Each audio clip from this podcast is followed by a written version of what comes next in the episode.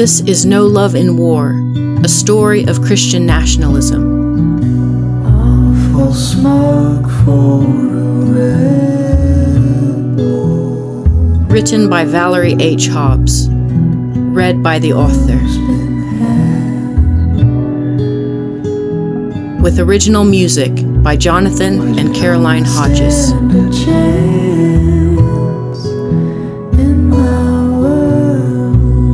Originally published in open access print form by Mayfly Books.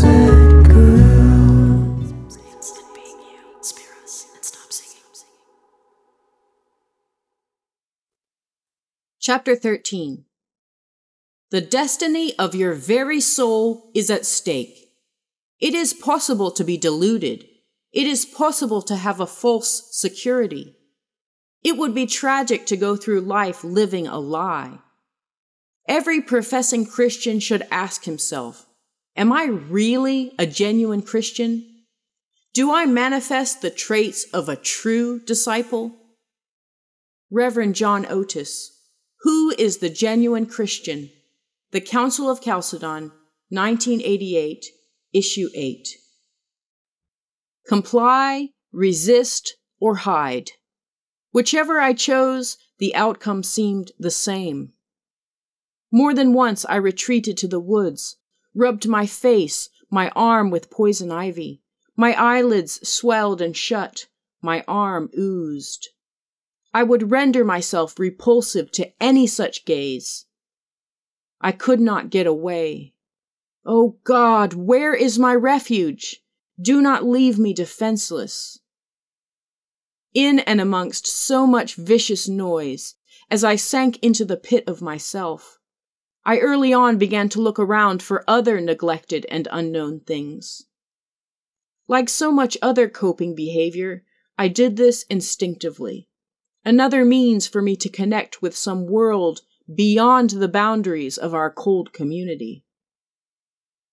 When I was very young, it was as simple as pocketing a glass button I found in the street, an unusual leaf, an acorn, a colorful string, or even a paperclip. Wherever I went, I carried one or more of these treasures in a coat pocket, or zipped into the inner compartment of a thrifted white leather clutch I sometimes carried. The items I found were never relics of home. Crucially, they were things that seemed to me wholly disconnected from any space I inhabited. For this reason, I learned I had to keep them hidden, since once an item entered the public eye of my family or certain members of my church school, it could be seized. This lesson came after a period collecting kittens and puppies that seemed to me abandoned. As soon as they became aware of each animal, my parents made the journey to the local pound in my father's work van, delivering whichever homeless creature I'd adopted to an uncertain fate. Each time I felt again a surge of searing separation from life somewhere out there, from some semblance of hope. So what I found could be seized and lost again. What was worse, it could be ridiculed or admired. The latter was equally as bad as the former, deposited as each item would then be into the repertoire of some church school person. Now no longer my sacred thing, but ours, theirs. Our pastor's eldest daughter, Diana, would often publicly claim things she especially liked, telling a detailed personal story demonstrating why she alone had the most special, the closest connection to some tree, some musical artist, some food, some author, some location. When you were driving that way, did you pass my tree? That's my special tree, you know. Anyone else who expressed any appreciation at all for anything she earmarked was somehow participating in her family's curated collection, their ancestral brand. We declared it to be good, so of course you like it too. Doesn't everyone want to be just like us? For all these reasons, I kept all things I treasured to myself. All my genuine joy I squirreled away. As I got older, as experience taught me to trust in each new day's potential, I looked beyond just the concrete, things I could touch and handle and carry, to the abstract, even the fleeting.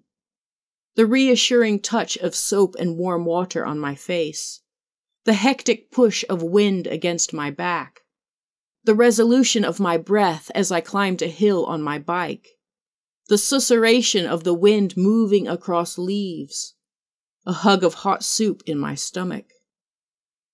One day I discovered a grove of pitcher orchids in the woods behind my house. Our science teacher didn't believe my joyful account, and this I took as a sign that this too must be kept secret, protected as sacred. Gradually, I let go of any compulsion to hold in my hands the things I found. I could leave behind an unblemished acorn in the woods, since another would certainly come, or something like it, perhaps something even better. In this way, I began slowly to place some trust in the world. All such items, all these moments, I gave the same name: secret presence. Initially, I had no conscious idea of who might be the giver of these gifts. The universe, maybe. Or perhaps they came to me through the power of my own summoning. This thought thrilled me for quite some time. But as the years went by, I came to think that maybe, after all, it was God, who, as he traveled in and amongst the hills and valleys of heaven and earth, came to where I was. And when he saw me, he took pity on me, and wrote my name upon the artifacts of the earth, storing them in stealth for me alone to spy and hold in my desperate hands. This was the comfort of my childhood, that perhaps the God we worshipped weakly was in truth a false God, and not this God of small things who met me in the woods, in a tree, or in a gutter. A God I'd come to look for, wonder about, and expect. My God of the lost and found. All these secret presents were his trail of breadcrumbs. They'd lead me somewhere, only I had to watch, gather, and wait, and tell no one.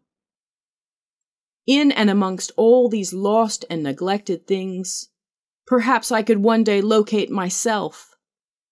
Perhaps in finding, I too would be found.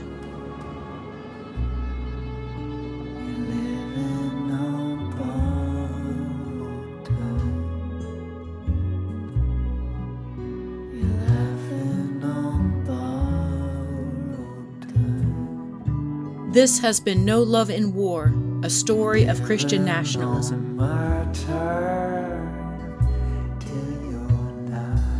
If you have appreciated this free audiobook and would like to make a donation to the author, please visit this podcast's Spotify site.